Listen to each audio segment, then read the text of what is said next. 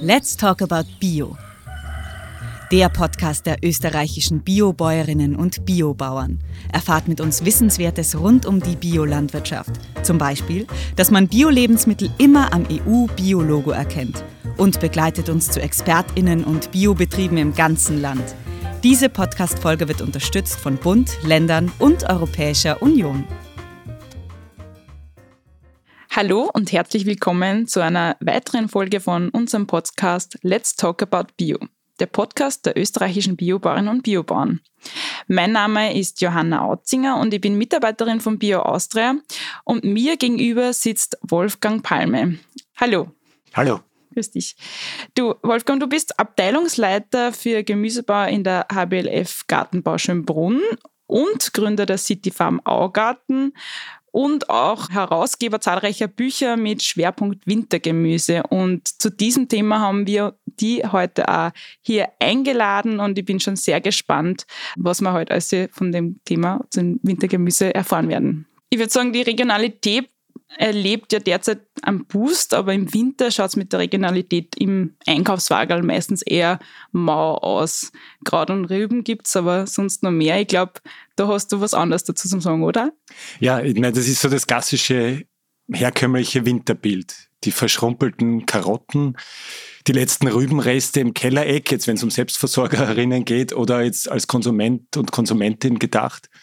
Ja, Kohl in allen Schattierungen das hat man so tief eingespeichert, weil der Winter ist die tote Saison, der Winter ist Ruhepause, der Winter ist irgendwie so die, die hintere Jahreshälfte, die nichts zu bieten hat. Und dieses Image, dieses Stereotyp, das müssen wir durchbrechen, wenn wir den Winter wirklich voll nutzen wollen. Und das ist tatsächlich möglich, weil der kann nämlich sehr, sehr frisch, saftig und genussvoll und sehr blattreich und sehr salatreich sein, wenn man ihn eben zu nutzen versteht. Mhm. Also du sagst, es ist sehr vielfältig auch im Winter, also nicht nur das Grau, das wir im Dezember, Jänner oft haben, wenn es nicht schneebedeckt ist, geht Wintergemüse. Also was, wie definierst du Wintergemüse? Was gehört da dazu? Das ist eine gute Frage, weil Wintergemüse, also ich rede eigentlich vom Winterfrischgemüse, also von Gemüse, das zwischen Anfang November und Ende März, das ist jetzt meine persönliche Winterdefinition, es gibt ja meteorologische, astronomische mit der Veröffentlichung meiner Bücher gibt's ganz hochoffiziell auch die gemüsebauliche Winterdefinition. Und da habe ich den Spätherbst und den Vorfrühling mit hineingenommen. Das sind fünf Monate des Jahres, wo im Normalfall alles ruht. Wir haben es ja so in unseren Hausgärten auch lange eintrainiert, über Jahrhunderte möchte ich fast sagen. Im Oktober wird geräumt, im Oktober wird dann mit Ende spätestens, sollte alles sauber umgestochen sein die letzten organischen Reste entfernt sein vom Beet und dann wird's beschaulich. So haben wir das tief eingespeichert. Es kann auch ganz anders sein. Es könnte dort noch Leben bleiben und es wäre nicht nur für uns selber ein Vorteil, weil wir dann einfach weiter ernten, weil wir durchmachen, sondern auch, weil das Beet am Leben bleibt, weil der Boden lebendig bleibt, weil im ökologischen und im biologischen Sinn, also irgendwie auch dieser biologische Bogen nicht abreißt. Und das ist eigentlich unsere, unsere Botschaft. Es ist da mehr möglich, als wir es bis jetzt gedacht haben. Wir haben manches verloren, vergessen. Wenn man so alte Gartenbücher durchforstet, merkt man in vergangenen Zeiten, da hat man auch aus der Not heraus vielleicht wirklich den Winter auch nutzen müssen, weil da hat man ja nicht die Möglichkeit gehabt, mit Importware oder mit aufwendig geheizter Gewächshausware sich da zu, zurechtzuhelfen. Aber wir haben auch viele Neuentdeckungen auf unserer Reise, auf unserer Forschungsreise durch den Wintergemüsebau gemacht. Und es ist eine Abenteuerreise geworden, die jetzt mittlerweile schon 16 Jahre lang durchgeht und wir kommen immer noch aus dem Staunen nicht raus. Immer noch gibt es Kandidaten, wo man sagt, aha, das ist ja auch möglich. Und genau dieses Staunen, dieses, diese Verwunderung, die zieht sich echt durch. Super spannend. Also das heißt, es ist ein neues Lernen, neues Erlernen oder auch wieder ähm, in die Vergangenheit schauen, wie da oder was funktioniert hat. Ich, ich muss ehrlicherweise sagen, Wintergemüse war schon ein Begriff natürlich, aber nicht so intensiv und deswegen bin ich sehr gespannt, was noch kommt. Aber Winter ist auch irgendwie die Zeit oder im Herbst, wo man einrext und Sachen irgendwie konserviert. Aber diese Frische vom Wintergemüse ist natürlich schon sehr spannend oder ernährungsphysiologisch, dass man da ein bisschen Vielfalt hat. Ja, also sowohl als auch, würde ich sagen. Ich möchte nichts nehmen. Also jetzt auch diese, der Herbst ist ja wirklich die, die ergiebigste und üppigste Jahreszeit. Und da müssen wir mit unseren Überschüssen im Hausgarten zurechtkommen und auch im Erwerbsgemüsebau, also in der Direktvermarktung zum Beispiel ist sind da die Abokisten, die Wochenmarktstände prall gefüllt. Und auch da ist es natürlich ein Thema, wie kann man mit der Verarbeitung, mit, mit guten, auch ressourcen-, energiesparenden Methoden eine, eine Haltbarmachung erreichen. Zum Beispiel das Gemüse trocknen. Das ist auch ein Thema, was mir jetzt schon lange Jahre beschäftigt, wo wir auch sehr spannende Erkenntnisse gewonnen haben. Aber die Frische des Winters, die hat auch wirklich eine ernährungsphysiologische Komponente, weil im Winter frischen Salat zu essen, das hat eben auch was gesundheitsförderliches. Wir haben ja mit dem Chlorophyll, mit den Antioxidantien, die im, im, auch im Frischgemüse viel intensiver vertreten sind als in jedem haltbar gemachten, haben wir da ja auch, auch wirklich gute Hilfestellungen, was unsere Gesundheit betrifft. Und auf das sollte man auch nicht verzichten. Du hast da jetzt gerade die ressourcenschonende Anbau auch erwähnt. Äh, Finde ich spannend, weil es heißt ja, es wird wahrscheinlich Sommergemüse angebaut und dann Wintergemüse noch in der biologischen Landwirtschaft ist ja das ressourcenschonende Arbeiten ein zentrales Thema. Man muss schauen, dass man mit dem Haushalt, was man hat und auch dafür weitere Generationen ähm, auch wirtschaftet, so wirtschaftet, dass weitere Generationen auch noch was davon haben, von unserer wertvollen Erde, vom Humus. Wie geht das zusammen mit Wintergemüse, Sommergemüse? Das klingt sehr effizient. Nimmt man da, da zu viel außer oder geht das Hand in Hand? Ist das möglich?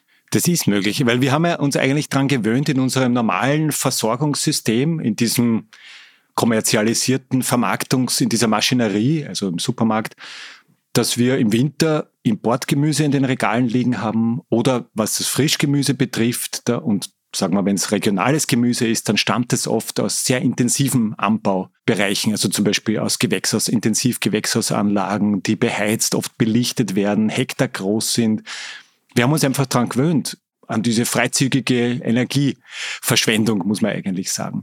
Und man erkennt es am Produkt selber ja nicht. Das ist das Tückische dran. Wenn wir so eine Tomate zu Weihnachten in die Hand nehmen und da steht Österreich drauf, dann haben wir ein gutes Gefühl. Jetzt als Konsumentin oder als Konsument im Supermarkt. Und die Laufmeter Regal, die werden ja immer länger. Und das, dass das als regional und vielleicht als lokal beworben wird, das macht es ja für uns wirklich sympathisch. Wir kennen die Vorgeschichte zu wenig das wird uns nicht so zugänglich, wenn wir jetzt einfach mit dem, mit dem Thema nicht so beschäftigt sind. Was da für ein Fußabdruck, ein ökologischer Fußabdruck mit im Spiel ist, das ist ein bisschen erschreckend und das lasst so manche Freude und den Genuss an diesen heimischen Winterprodukten, an den aufwendigen irgendwie wieder, lasst wieder vergehen, so beim Einkauf. Es geht also wirklich darum, wie können wir im Winter Ware ernten oder produzieren, die völlig ungeheizt hergestellt worden ist. Wie kann das Gemüse so wachsen, dass es keine Heizung und keine, schon gar keine Belichtung braucht? Und das war eigentlich die Grundvoraussetzung auch in unseren ganzen Forschungsprojekten. Und wir sind draufgekommen, das ist möglich, aber es gibt zwei wichtige Faktoren. Das eine ist, wie frosthart ist das Gemüse? Und das ist eben das Spannende am Wintergemüse, dass so viele gängige Gemüsearten, die wir aus anderen Jahreszeiten kennen, so viel frosthärter sind, als wir ihnen das jemals zugetraut haben. Zum Beispiel ein Salat, so wie man ihn kennt, ein Pflücksalat, ein Eichblatt, so wie man im Supermarkt auch zu kaufen kriegt, der hält bis unter minus 11 Grad Fröste aus. Das steht in keinem Lehrbuch, das haben wir ihm niemals zugetraut. Wir haben immer geglaubt, der muss so immer im Plus wachsen, weil sonst, sonst erfriert er. Und tatsächlich friert der Salat ein, wenn er, wenn er wirklich so kalt steht, in einen ungeheizten Tunnel, in ein also er braucht einen, einen gewissen Schutz vor der Feuchtigkeit im Winter, aber er braucht keine Wärme. Er schaut vielleicht sehr glasig aus, wenn er eingefroren ist, aber der taut auf und hat einen Mechanismus in sich, der mit dem Frost ganz unaufgeregt zurechtkommt.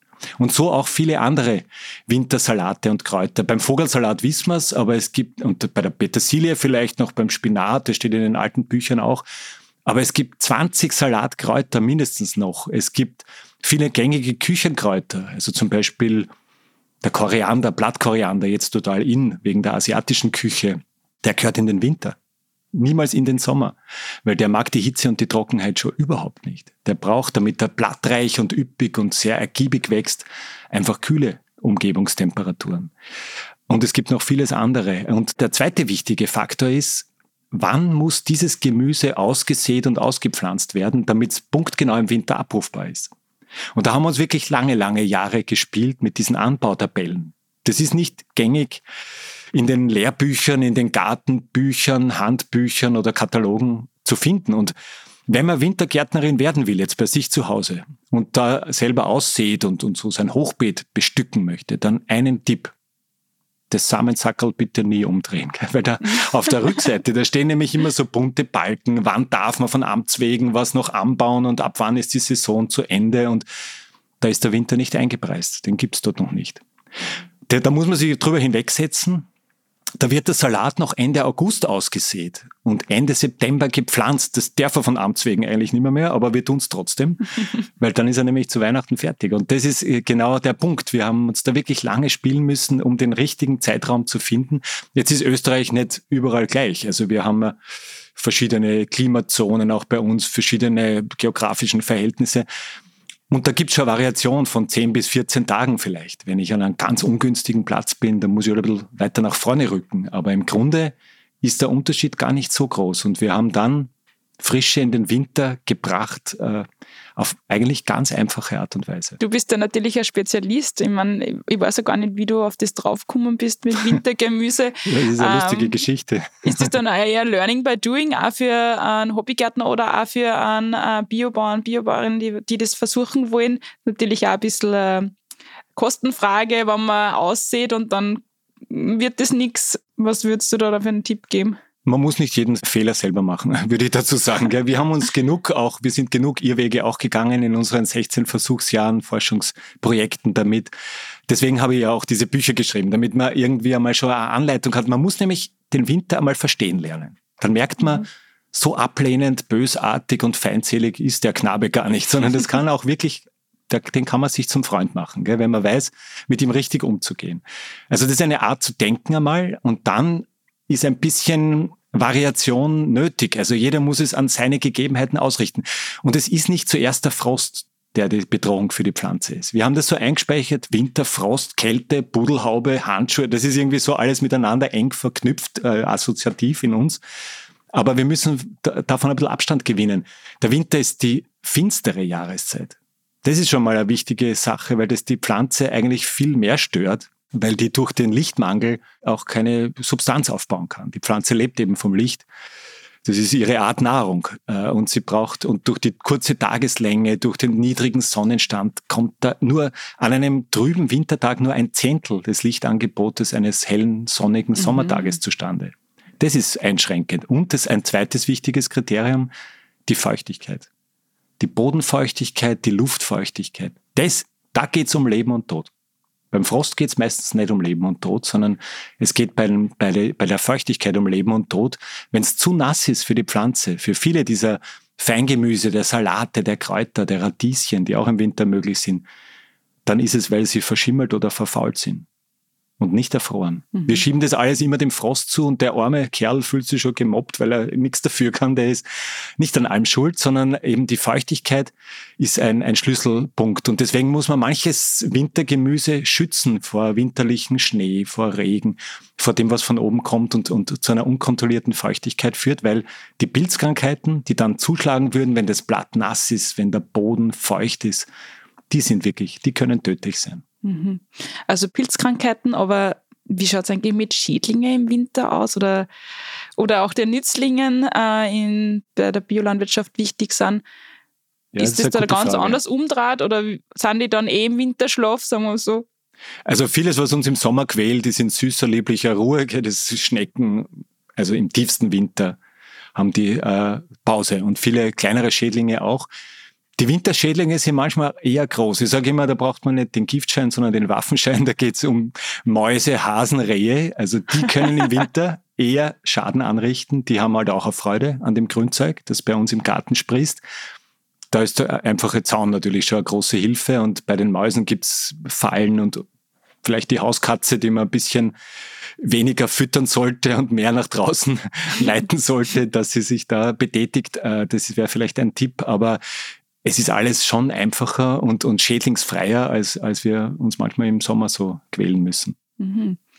Und die Pflanzen haben ja, glaube ich, auch was mit uns gemein. Und zwar, wenn es grauslich nass und finster ist, dann mag man nicht gern rausgehen. Von dem her denke ich mir als Hobbygärtnerin, aber auch ja, als Landwirtin, Landwirt, ähm, muss man sich da voll einpacken oder muss man mhm. da wirklich ein bisschen hart gesotten sein, dass man so ins Wintergemüse stürzt?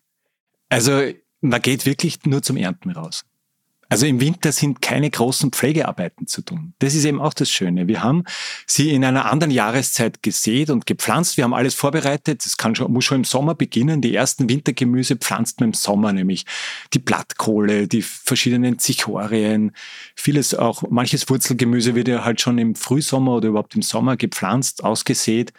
Der Herbst ist die Hochsaison fürs Wintergärten. Da gibt es einen Spruch, den habe ich einmal von einem der ist von einem Künstler, von einem Maler stammt der, ich weiß nicht, was er uns sagen wollte, aber der hat einmal gesagt, der Herbst ist der Frühling des Winters. Und das gefällt mir gut. Der Herbst ist der Frühling des Winters, weil da kommen neue Frühlingsgefühle hoch. Ja? Wenn man den Herbst zu nutzen weiß, dann ist der winterliche Tisch reich gedeckt. Und dann hat man es geschafft. Im Winter geht es dann nur mehr darum, das abzurufen. Man kann sie schon einpacken, aber wehleidig darf man auch nicht sein. Ich denke mir da immer, schau, sei nicht wehleidig. Die, die stehen den ganzen Tag und die ganze Nacht da draußen, die Salate, und ich muss nur kurz raus zum Ernten. Also das verkraftet man, wenn man sich gut ausgerüstet hat. Es ist schon, eingefrorene Gemüse darf man nicht beernten.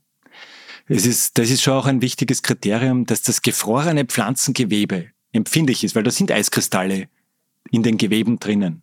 Und durch die mechanische Bewegung, auch von Wind, von Stür Winterstürmen oder von eben der Erntearbeit, von diesem dran, äh, diese Blätter angreifen und so weiter, kann es dann tatsächlich zu einer mechanischen Schädigung durch diese Eiskristalle im Gewebe kommen. Also man lasst es am besten, das ist auch der Vorteil eines Folientunnels, ein, aber auch eines Frühbeetkastens, einer Hochbeethaube. Das geht im großen wie im kleinen Maßstab dass sich darunter doch ein bisschen wärmere Bedingungen entfalten. Wenn einmal im Winter die Sonne rauskommt, dann taut das also auch schon in den Morgenstunden wieder auf.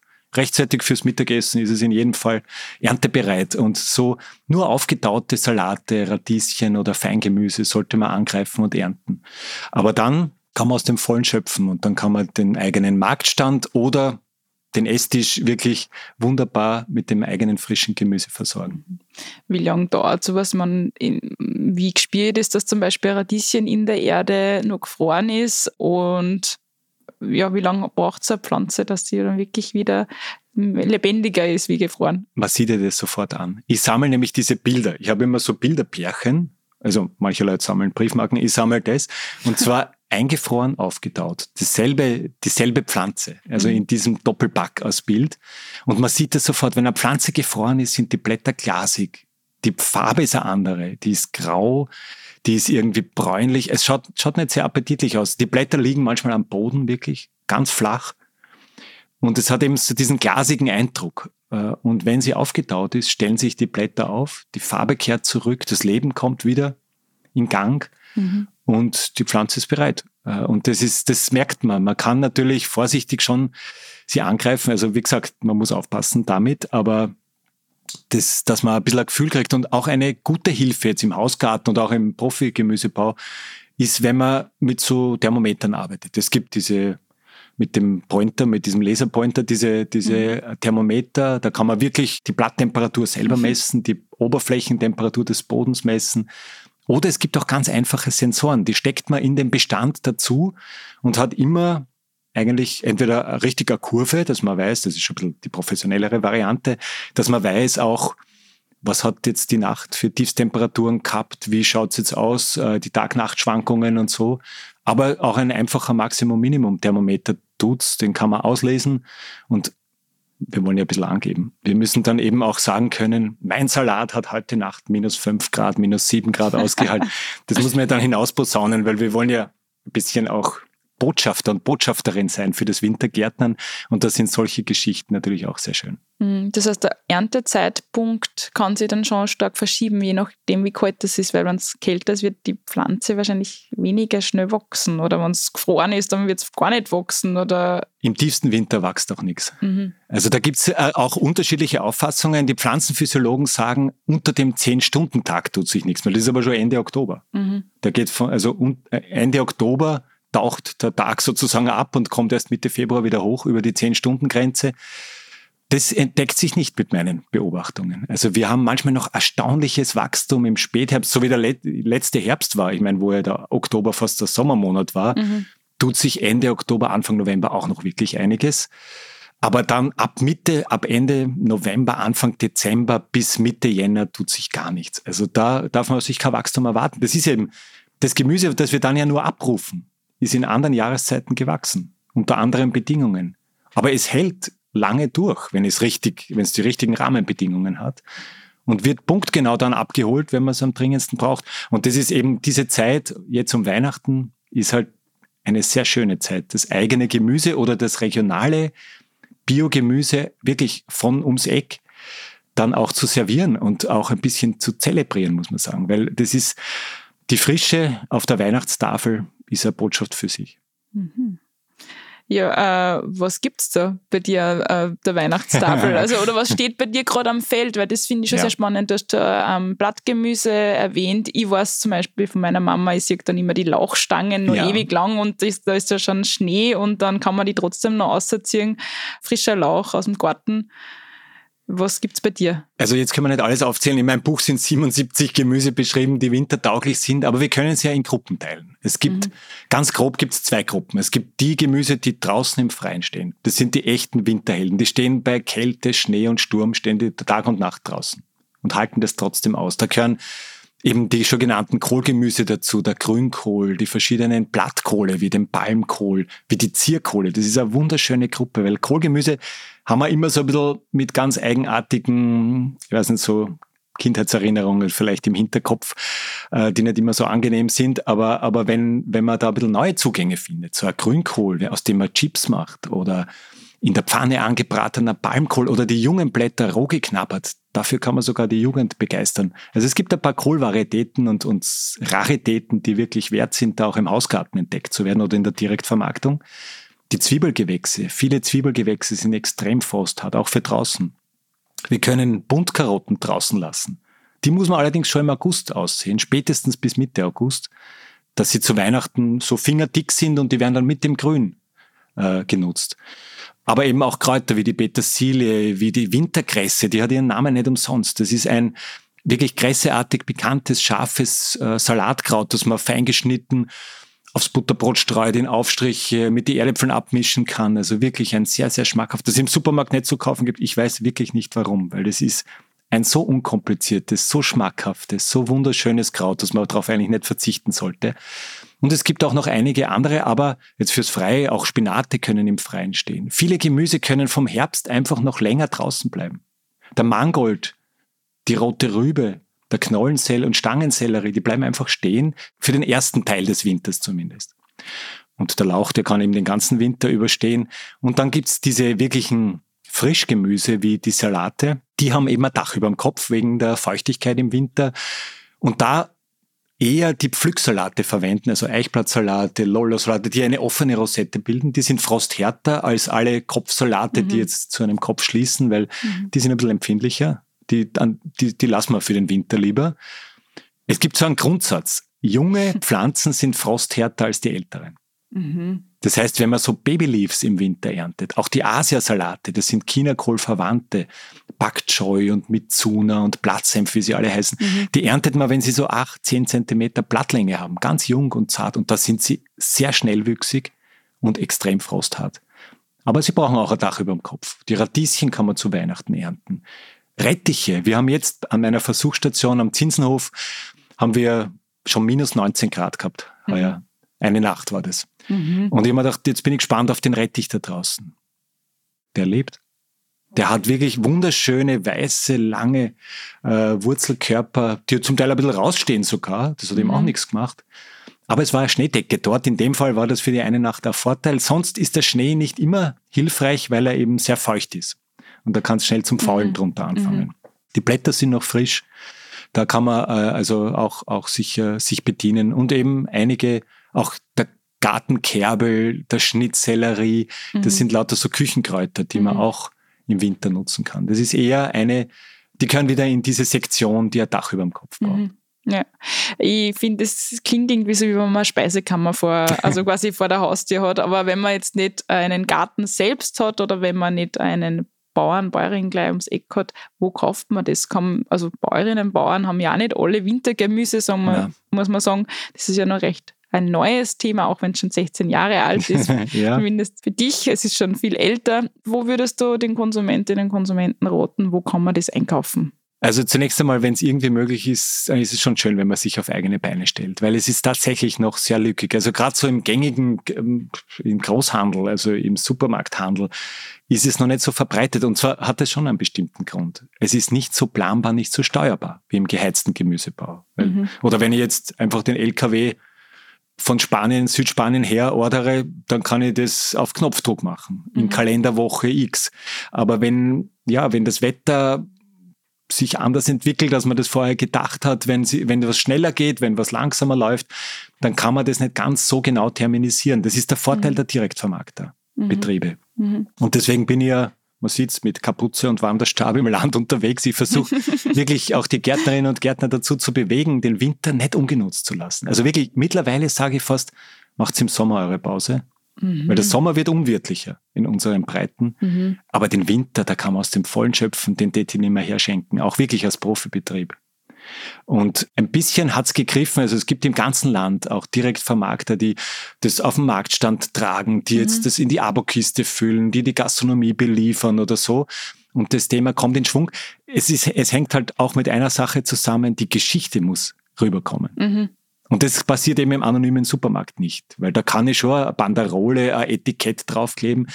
Aber ich kann die Geschichte nicht so schön erzählen, dass, der, dass dieser Salat draußen im Frost gestanden ist, mhm. dass er für uns überlebt hat, dass er als Pflanze mit allem ausgerüstet ist, was wir brauchen, damit wir uns auf ihn verlassen können. Diese Geschichten, dass der für den Winter geeignet ist, die kommen halt nicht so gut mit einer, mit einem auf Aufkleber mhm. rüber. Und das ist die Chance der Direktvermarkter, die eine Entstehungsgeschichte erzählen können und die eigentlich die Leute, die Kundinnen und Kunden da ein bisschen mit hineinnehmen können in mhm. diese neue, wirklich zukunftsfähige äh, Möglichkeit, sich im Winter frisch zu versorgen. Mhm. Bei unserer Podcast-Folge Alternative Vermarktungskonzepte war die Michaela Janschi und die ja.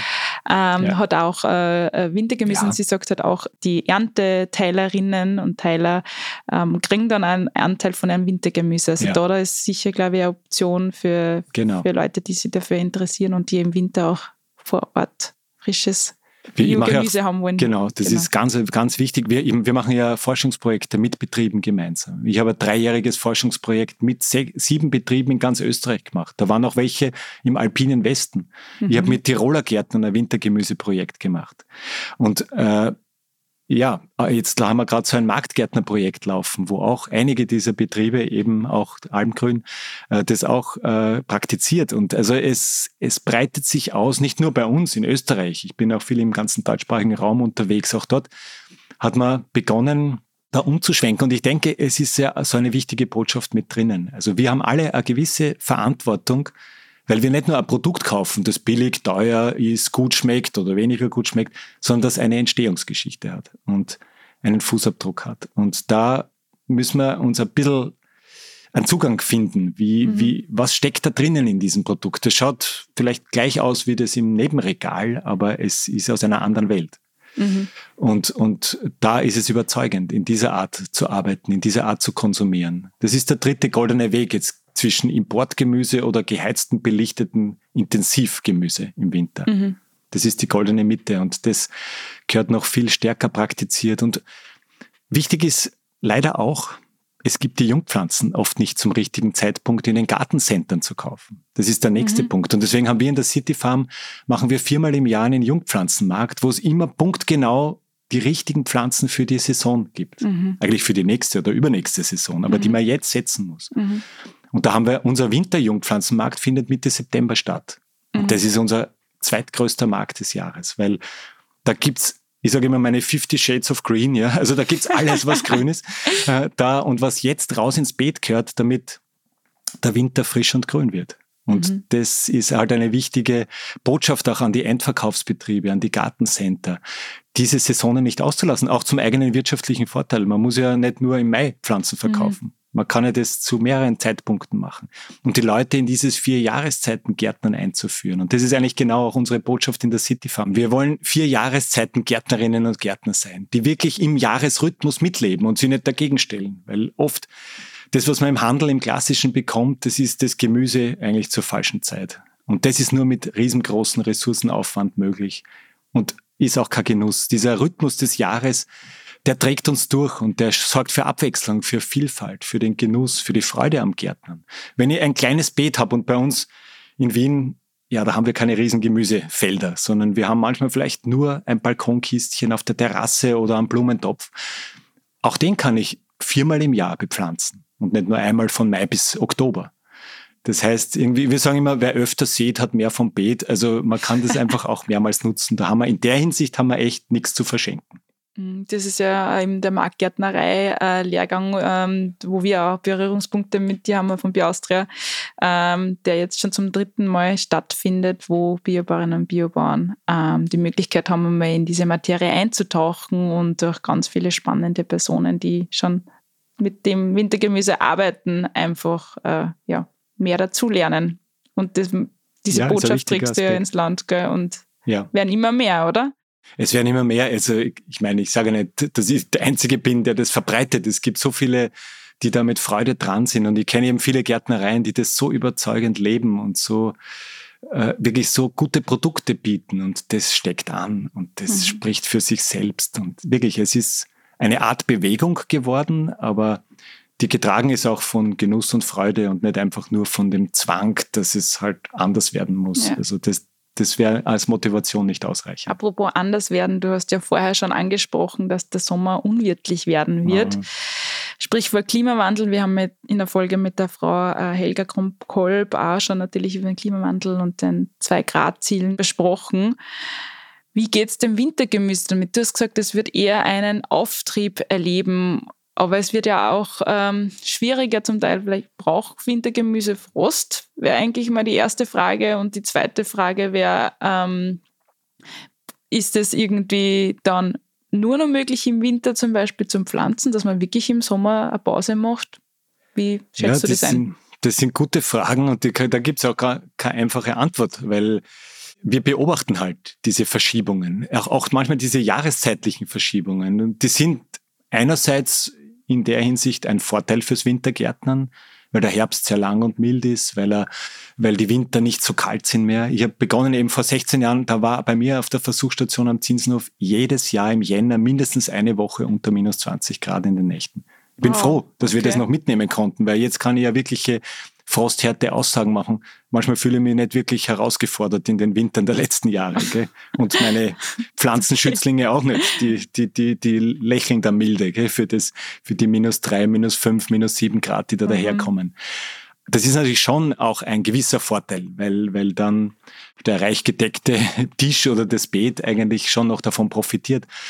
Aber es ist nicht nur ein Vorteil. Zum Beispiel der milde Herbst und dann der verschobene Frühling also letztes Jahr, die letzten Jahre waren die Mai Maiwochen eigentlich sehr kühl, sogar frostig. Mhm.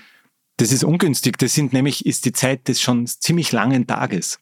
Da wäre sehr viel Licht vorhanden und die kühleren Temperaturen bremsen das Pflanzenwachstum. Dafür wird's dann, schlagt es dann schlagartig um mhm. und im Sommer wird's heiß und trocken und das ist auch wieder nicht so günstig für das Gemüse. Mediterrane Gärtnereibetriebe machen im Sommer Pause, und mhm. nutzen den Winter voll. Und seltsamerweise in diese Richtung entwickelt sich es auch bei uns. Deswegen habe ich gesagt, man kann sich schon einmal überlegen, wie man seine Anbaustaffelungen jetzt als Profibetrieb oder auch im Hausgarten, wie man so seinen Garten, sein Gartenjahr planen möchte. Mhm. Sommer ist die Zeit des Urlaubs auch, da ist man gar nicht immer da. Also man kann auch da geschickt auch andere Gemüse nutzen, als dass man immer nur äh, ausschließlich Tomaten oder so am, am Beet hat. Also man kann da auch ein bisschen kreativer sein, auch manche Exoten mit ins Beet holen, die, die mit diesen geänderten Bedingungen auch zurechtkommen. Das ist wieder ein ganz eigenes Thema, mhm. der Sommer. Ja. Wir brauchen Schattierungen, wir brauchen irgendwie ja, ein bisschen Schutzeinrichtungen gegen die pralle Sonne, Sonne mhm. im Sommer. Wir müssen auch unsere Beete, unseren Boden schützen. Das sind alles riesengroße Themen, die man da jetzt so anreißt, nur mit ein paar Worten. Aber die Ökologisierung der Landwirtschaft mhm. und auch des eigenen Gartens ist meiner Meinung nach ein Lösungsansatz für das, was da auf uns zukommt. Mhm. Also ich vertraue in die mehr als in alle technologisierten äh, irgendwie Änderungen, wo man glaubt, dass man da mit Hightech äh, irgendwie dem gegensteuern könnte. Mhm. Das ist meistens mit riesengroßen Ressourcenverbrauch verbunden und macht die Sache viel umständlicher. Und wir haben so ein, ein Leitprinzip für unsere Forschungsarbeit, das ist die Rückkehr zur neuen Einfachheit mhm. oder die Maximierung des Minimums. Mhm. Dass es wirklich darum geht, die Sachen so einfach wie möglich und so ökologisch ausgerichtet wie möglich zu gestalten. Man muss dem Boden und den Pflanzen nur die Rahmenbedingungen bieten. Und das Leben selbst hat eine unglaubliche Resilienz, hat eine unglaubliche Widerstandskraft und eine, äh, einen Lebenswillen, kann man sagen, der mhm. uns zugutekommt. Und den müssen wir mitnehmen. Viel mehr, als uns da mit aufwendiger Technik ein kompliziertes Drumherum zu schaffen. Mhm. Glaubst du, muss, muss sich dann auch unser Geschmack ein bisschen ändern? Weil Tomaten sind mhm. doch das Gemüse, die irgendwie ganz Österreich liebt, heiß ja. liebt. Ähm, ist halt im Winter nicht möglich, dass man das anbaut. Na, naja, na. Brauchen wir dann einen geschulteren Geschmack oder brauchen wir dann, ja, muss sich das ändern? Also niemand will auf die Tomaten verzichten. Also mhm. das, das, so weit wird es nicht kommen. Also wir wollen die, die schon im Sommer nutzen. Wir können sie vielleicht ein bisschen nach vor verlegen, wir können sie ein bisschen variieren damit äh, auch jetzt von, von, vom Zeitraum her, vielleicht jetzt mhm. bei anderen Fruchtgemüse wie bei den Gurken, Zucchini zum Beispiel. Ja. Es ist ja auch so eine Botschaft, dass wir im Frühling keine Zeit verlieren. Das, das schließt ja ans Wintergärtnern an, da könnten wir jetzt noch einmal so eine ganze. ja, es, es, ist auch ein Thema für sich. Wie kann man, wie kann man zeitiger beginnen, dass wir nicht am Anfang zu viel verlieren, jetzt auch an, an, an mhm. Zeit im Garten oder auch in der, in der Direktvermarktung, also dieses, dieses optimale Nutzen jeder Jahreszeit, die Vielfalt, aus der man schöpfen soll. Also die Tomate hat halt dann im tiefsten Winter nichts verloren. Umso mehr freuen wir uns drauf, wenn die Saison wieder beginnt. Mhm. Wir haben zum Beispiel ein zehnjähriges Forschungsprojekt gemacht, wo wir das alte Mistbeetkastenprinzip in einen modernen Kulturraum, einen Folientunnel übersetzt haben. Mhm. Mistbeete funktionieren auf eine ganz einfache Weise, auf so sehr biologische. Der Abbau organischer Substanz erzeugt Wärme und die verwendet man zur Saisonverfrühung. Das haben schon Generationen mhm. von Gärtnern vor uns gemacht. Wir haben das Prinzip verloren, vergessen, weil man ja im Glashaus einfach die Heizung aufdreht. Mhm. Jetzt haben wir, äh, haben wir ein eigenes Verfahren entwickelt und wir haben am 8., 9., 10. Mai die ersten reifen Tomaten gewonnen. Mhm. Die sind aber schon im Februar gesetzt worden in einem kalten Folientunnel. Einfach nur mit der Wärme vom Mist? Nur mit der Wärme, nicht nur Mist, wir haben also, da so eine eigene Mischung ja. von mhm. organischen Materialien zusammen äh, komponiert und, und das hitzt sich auf auf 60, 65 Grad und schafft einen warmen Boden, einen warmen Fuß für die Pflanze, sodass sie sich einfach den Vorsprung herausarbeiten kann. Klingt sehr genial. Ähm, ich finde das Bild, du mit dem Pilgerstab durch Österreich und Deutschland, das hat mich auch irgendwie daran erinnert, ähm, an dein, dein spannendes Projekt äh, City Farm Augarten. Ja. Ich glaube, das ist ein ganz großes Herzensprojekt ja. da von dir, wo du ähm, das Wissen und die Begeisterung fürs ja. Thema, für das Gemüse, für die biologische Landwirtschaft da weitergeben willst. Da kommen ja Pilgern wirklich auch groß und klein zu dir, oder? Ja, also wir haben jeden Tag Besuch. Da kommen die kleinsten Kinder im Kindergarten. Ich sage immer, man kann nie früh genug beginnen, aber es ist auch nie zu spät. Also wir haben jüngere und ältere Gäste, ein städtisches Publikum. Und im Grunde geht es um die ganz einfachen, elementaren Dinge des Lebens. Was ist der Boden? Was ist die Pflanze? Wer sind wir? Und wie können wir alle zusammen? Und dieses Gärtnern lernen, also wirklich, aber mit der Hand an der Pflanze und im Boden, das kann man im Klassenzimmer nicht machen. Das, da muss man wirklich rausgehen. Und da muss man einmal auf Tuchfühlung mit der Pflanze gehen und dieses Lebewesen kennenlernen, das uns versorgt und ernährt. Und das ist unsere Grundbotschaft und das ist eigentlich immer eine Abenteuerreise. Also die Reise durch den Garten, der, manchmal kommen wir drauf, jetzt sind zwei Stunden um. Wir sind da nur dreimal ums Eck gegangen in unserem Garten, weil wir von Pflanze zu Pflanze gehen und da gibt es so viele Gemüse in unserem City Farm Garten, die kann man in keinem Supermarkt kaufen das ist in Wirklichkeit, da was wir so in den Regalen liegen haben, das sind zehn Zentimeter von dieser großen Spannbreite, die an Sortimenten und an Pflanzen, die uns mhm. zur Verfügung stehen würden. Und da muss man mal gekostet haben. Da mhm. muss man mal seine Sinne ganz neu entdeckt haben im Garten. Und es ist so ein wunderbarer Ort der Persönlichkeitsbildung, des Erlebnisses, der Freude. Und das wollen wir einfach teilen mit mhm. vielen anderen. Das ist unsere Mission. Das klingt bisschen pathetisch jetzt, aber es ist im Grunde wirklich eins der, der elementaren Dinge unseres Lebens, zu denen wir irgendwie den Zugang verloren haben und den wollen wir wieder öffnen. Mhm. Also du siehst einen ganz starken Wissensdurst und einen Guster auf neues und frisches ja. Gemüse im Winter und das auch in der City Farm Augarten, oder? Unser Garten ist so frisch und grün und saftig zurzeit. Wirklich, das ist schade, dass man das so nicht hören kann und dass wir jetzt nicht dort sind, weil wir haben, es kommen auch heute wieder Gäste. Das ist die, eine Studentengruppe heute, die am Nachmittag kommt. Da werden wir auch einfach durch den Garten gehen und werden einfach kosten. Aber man, es ist fast unverschämt, wie grün und frisch und saftig der Garten bei uns ist. Aber wir haben auch minus 10 Grad gehabt. Mhm. Wir haben eine dicke Schneedecke gehabt vor zwei Wochen. Mhm.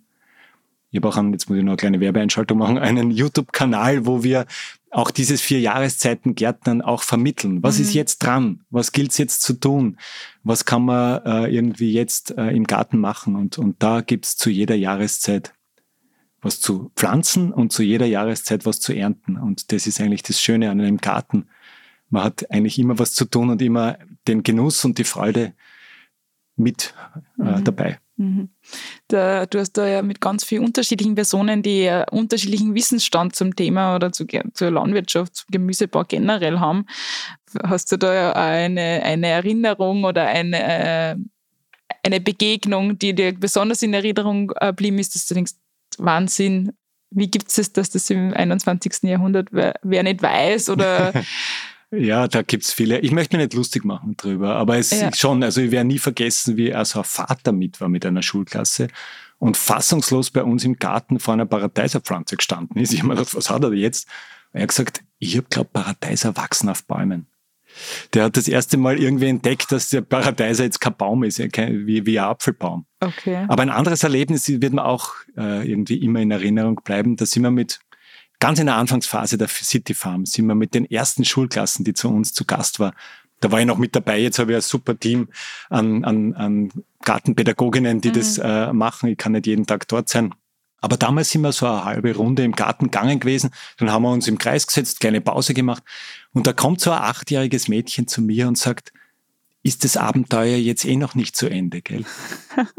Und das war, das hat mich so berührt, das habe ich nicht vergessen. Für die war diese kleine, ganz einfache mhm. Gartenrunde ein Abenteuer. Mhm. Also es geht wirklich äh, so viel einfacher, auch in der Hinsicht, dass wir da auf Entdeckungsreise gehen könnten, klein wie groß. Äh, und das ist nicht nur Wissensaneignung, das ist Erlebnis und das geht tiefer. Das wirkt, jetzt bin ich wieder pathetisch, lebensverändernd. Ja. Das waren sehr, sehr schöne Worte zum Schluss. Ich würde das eigentlich Wintergemüse oder diese, diese, ja, diese Verlängerung der Saisonen und diesen jahreszeitlichen Gärtnern würde ich eigentlich schon radikal saisonal nennen, oder? Ja, das, würdest das du das unterschreiben? Guter, ja, ja, absolut. und die Saisonalität bringt halt wirklich sehr viele spannende Sachen mit sich und eine spannende Vielfalt. Es ist einfach eigentlich ein, wirklich eine Abenteuerreise, auch durchs Jahr, nicht nur durch den Garten. Mhm. Und, und das sollte man sich wirklich nicht entgehen lassen. Ja, ich glaube, das sind schon sehr schöne Schlussworte, die wir gerne unseren Hörerinnen und Hörern äh, mitgeben. Und für alles weitere und weitere Infos, äh, du bist ja sicher immer zu haben und ähm, man weiß, wo man dich findet und man weiß auch, wo deine Bücher zum Kaufen sind. Und ich bedanke mich sehr herzlich bei dir äh, für diese spannenden Infos, die du uns mitgebracht hast. Wir könnten noch ewig reden. Ja, es, es ist schön darüber zu plaudern und es war wirklich, es, es ist auch inspirierend, wenn man gemeinsam über sowas nachdenkt. Und ich hoffe einfach, dass es ansteckend wirkt. Also in einem ganz, ganz positiven Sinn. Des also ich bin schon angesteckt, auf jeden Fall. Danke dir, Wolfgang. Danke dir. Und bis bald. Diese Podcast-Folge wird unterstützt von Bund, Ländern und Europäischer Union.